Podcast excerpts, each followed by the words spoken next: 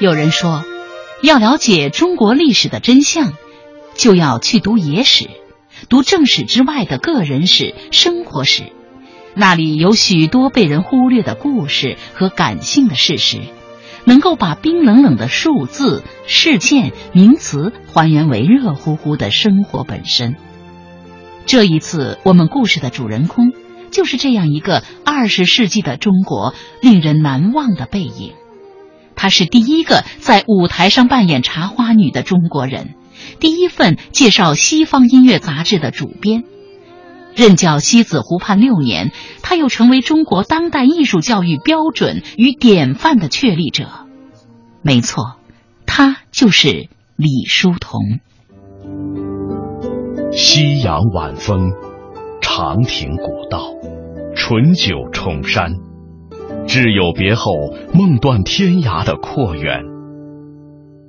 青灯黄卷，山水行脚，过五不食。一不过三，毅然出家后僧侣生活的清苦写照。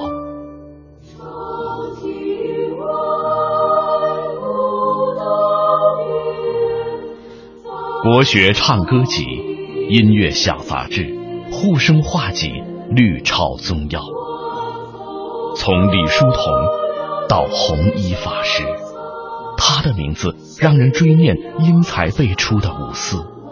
也让人怀想宁静素朴的僧门与广大慈悲的佛心。遍访天津作家沈金梅、杭州学者陈星、嘉兴藏书家吴浩然。孔子学堂特别制作《二十世纪个人史系列之认真的李叔同》。二零一零年冬日的一个早晨，我们在天津南开区的一家咖啡馆里见到了《李叔同传》的作者作家金梅。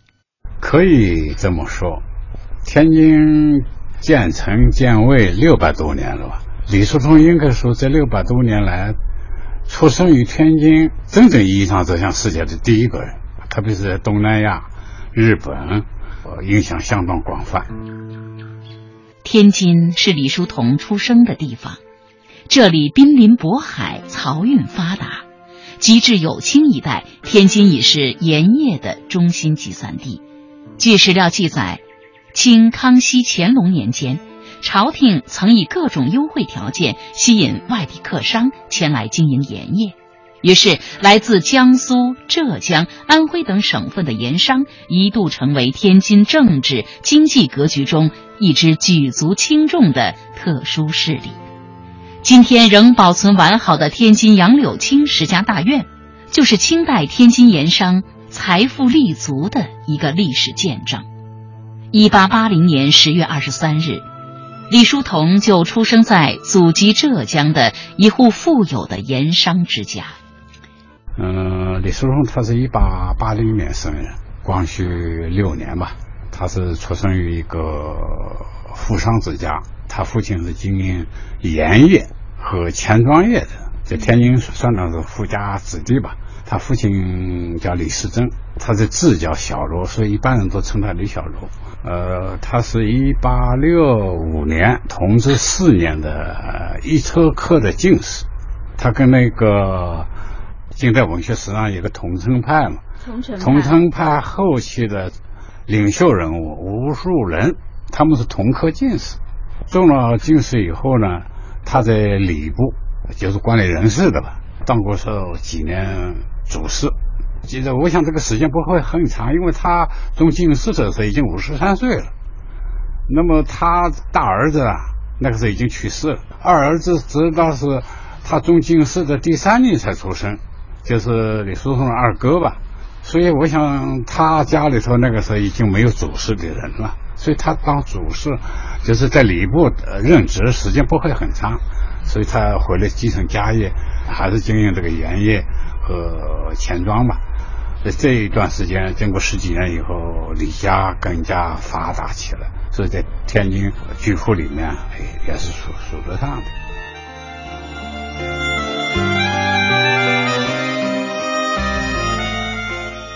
一八九五年，十六岁的李叔同考入了天津城西北文昌宫旁边的辅仁书院，学习八股文。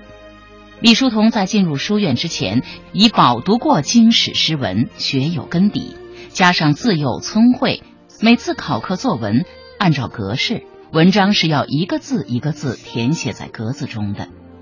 老师发下来的纸张又是有一定限量的。李叔同没感到意犹未尽，纸短文长，就在一个格子中改写两个字来交卷，博得了“李双行”的美称。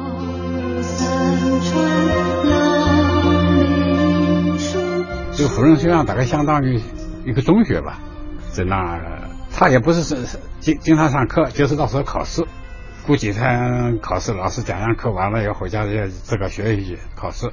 但是他因为这上过七八年的这个国学教育，所以他的根底比较好。他辅仁学院书院区主要是学八股文，因为你将来要考功名的话，你必须要八股文呐。他学这个，所以去了以后写文章，每次写文章都是思路也比较开阔，也比较活跃，所以一般就一个里写两个字，叫做李双行嘛，人家人称，所以他就写的又多。写的很哎哎，写的很快，写的很慢，也也说不完的话，说叫李双行，写的很多。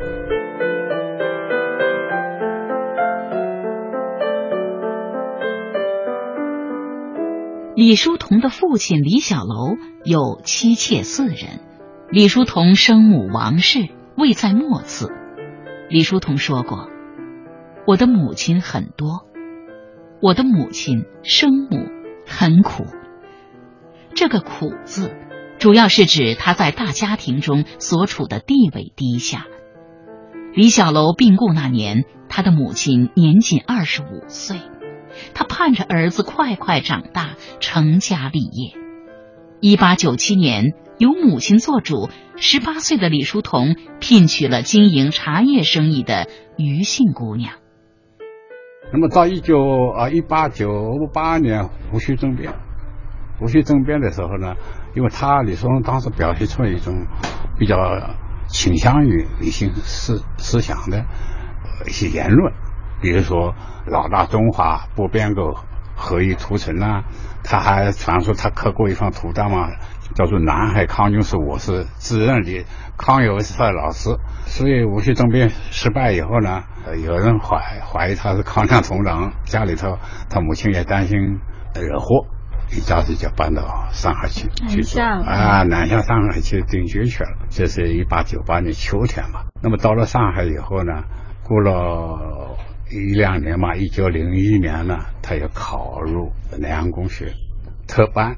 这个特班是叫为经济特科做准备的。这个经济特科实际上是变相的科举，比科举先进一点，但他还是那个将来毕业以后还得给他一个功名。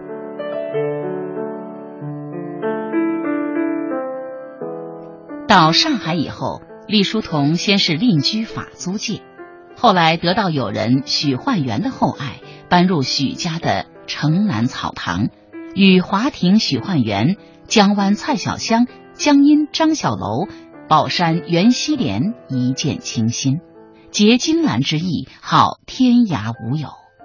一九零一年，二十二岁的李叔同考入南洋公学经济特科班，和当时的。黄炎培、邵力子、谢无量等人投师蔡元培门下，与母亲相守相伴，与名流迎来送往，与艺人应和惆怅。这一段年少翩翩、浪迹烟世的时光，被后来的弘一法师认为是一生中最快乐的时光。一九零五年三月十号，李叔同的生母王氏病逝。李叔同护灵柩返回天津。母亲去世以后，三月份去世，七月份把他那个灵柩从轮船上运回天津，运回天津嘛，家里办了个丧事嘛，非常开放的、文明的、带有改革性的葬礼。这个天津当时大公报上连续登了两三天，为这个事情，就是李叔同先生的办了一件很令人在当时还令人惊奇的事情，实际上是一种变革精神的。主要的特点是？哎，他改变了旧习俗啊，他把旧的那一套，呃，勾像孝子磕头，好来一个人也得磕个头啊，穿校服打幡儿往那一套，但他一一律民俗走音乐，他弹琴唱悼念歌，他也不收礼金，这个在当时来说是很新颖的一种悼念仪式。办完这个丧事不久呢，他就大概到了十月份，已经零五年十月份就留学日本去了。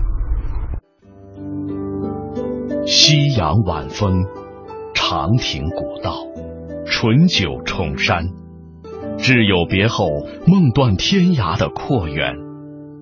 青灯黄卷，山水行脚，过五不十，一不过三。毅然出家后，僧侣生活的清苦写照。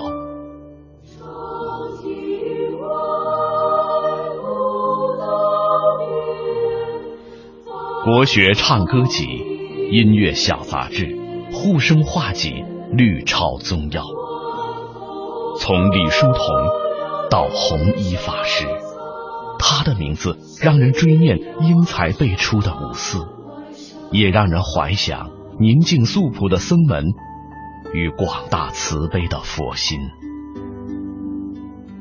遍访天津作家沈金梅、杭州学者陈兴、嘉兴藏书家吴浩然。孔子学堂特别制作《二十世纪个人史系列之认真的李叔同》。他去了以后，他其实新东西很快。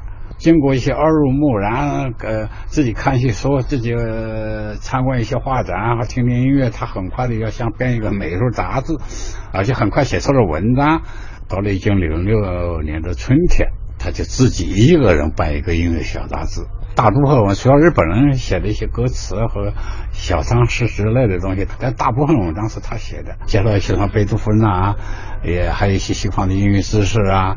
贝多芬介绍到中国来，他就是他这个小杂志，中国人第一次知道西方有个叫大音乐家叫贝多芬的。那么在中国历史上，这种音乐刊物也是第一个。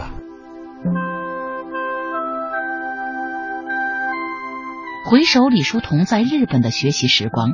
他先是进入上野美术学校学油画，同时在音乐学校学钢琴，又跟随日本戏剧家藤泽浅二郎学习戏剧，取艺名西双。他和留日的同学曾延年等人共同组织成立了中国第一个话剧团体春柳剧社。与此同时，出于对音乐的偏爱与天赋。李叔同又在东京独立支撑主编了音乐小杂志，寄到上海发行。当其时经历过明治维新的日本正迈开大步向西方学习，而以李叔同为代表的留学日本的中国学子，正是借日本这块土地，把经过日化了的欧洲文学、绘画、音乐、戏剧带回了古老沉睡的中国。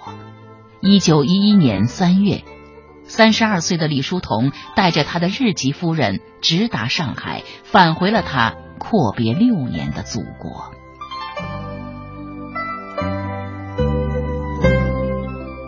那么，一九一一年三月份回来以后，那他就带了一个日本籍夫人。他原来在那学美术的时候雇了一个木头，和这同居以后成了他日本籍夫人。回到上海，在上海安置好了以后。夏天就回天津了，那时候也回过天津。呃，他呃回过，一九一一年的夏天吧，他在上海还要安置好那个日本籍夫人以后，他就回上天津了，因为他已经走了好好好多年了吧。回来看，他已经有两个儿子了，一个儿子一九零零一年生的，一个好像一九零二年生，那个时候都已经十岁左右了吧，还小呢。他就回来，这叫直隶高等工艺学堂。叫图画设计，他因为学美术的，教了八年多时间，到一九一二年的春天以前前夕，春天呢春季他没有在这过，春季以前他就走了，他就到上海去了，从此一去不回。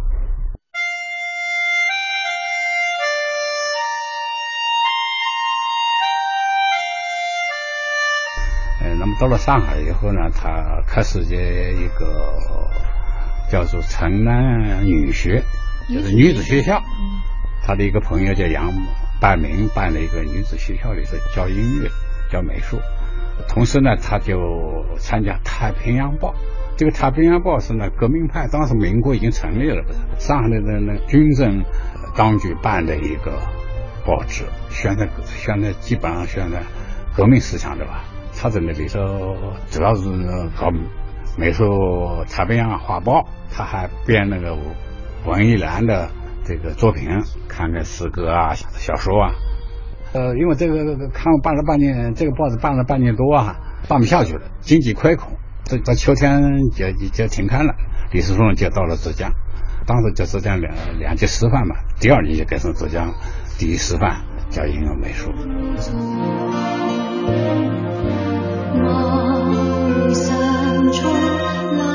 在浙江省杭州市的杭州师范大学校园里，有一处僻静的所在。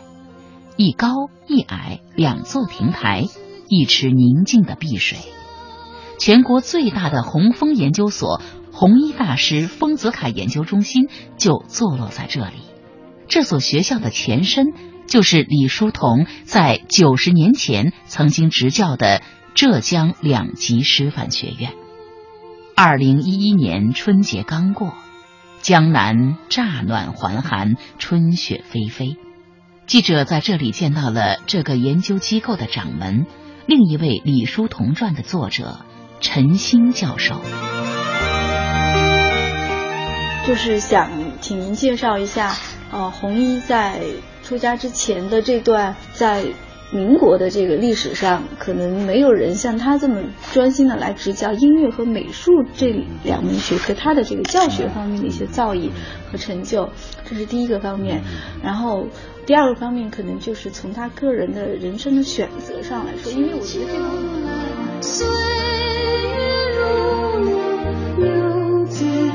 到了夏天的时候，后来改名叫浙江省立第一师范学校，也就是我们今天杭州师范大学的前身。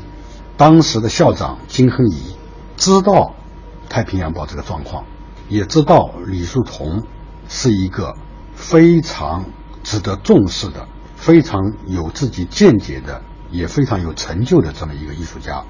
这个时候呢，金亨颐在浙江省两级师范学校正好要谋划一件事，他就是要办一个高师图画手工专修科。中国的艺术教育。从近代洋务运动陆续从西方传来，在很多教会的学校，在很多的中学开设了一些艺术课程，但是严格的讲，能够被称之为艺术教育的，它是要有专科做支撑。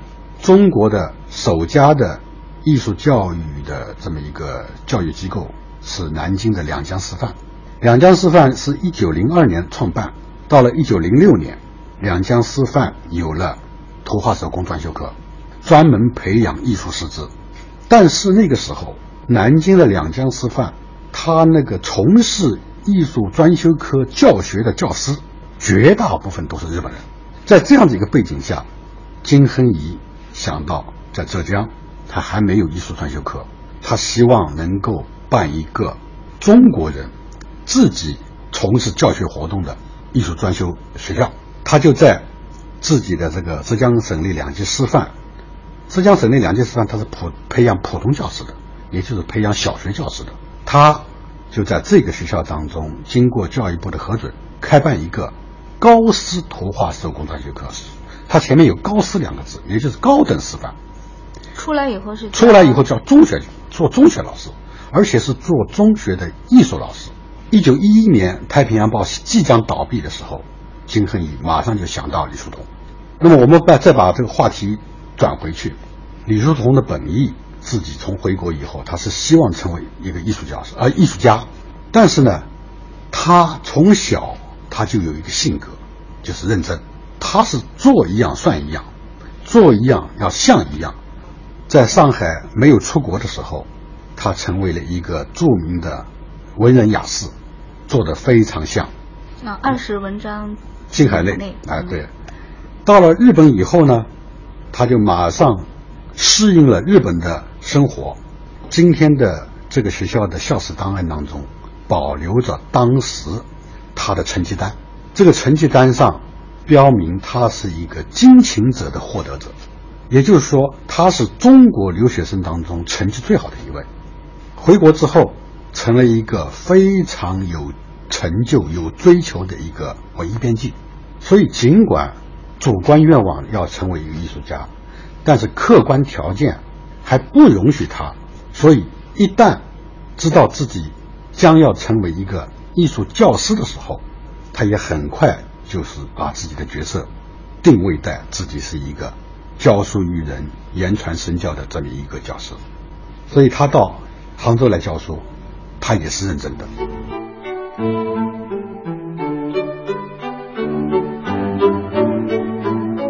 他的生活非常认真。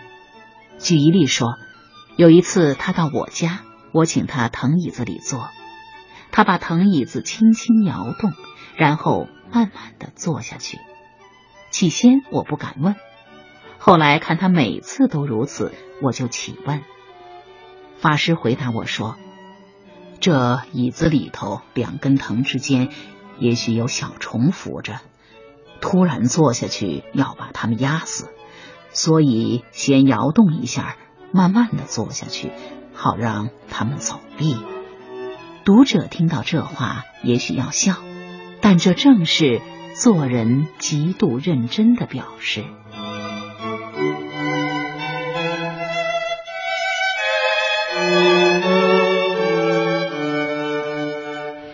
像节目最后丰子恺写到的那样，李叔同是一个认真的人，从出生地天津。到他一生中生活时间最长的杭州，从杭州再到李叔同的爱徒丰子恺的故乡嘉兴同乡，我们也试图用行走的方式去感受一代大师生长文化土壤。感谢大家收听今天的节目，请大家继续跟着我走进李叔同的个人史，走进二十世纪那一段不为人知的岁月。好了，今天的节目就是这样，我们再会。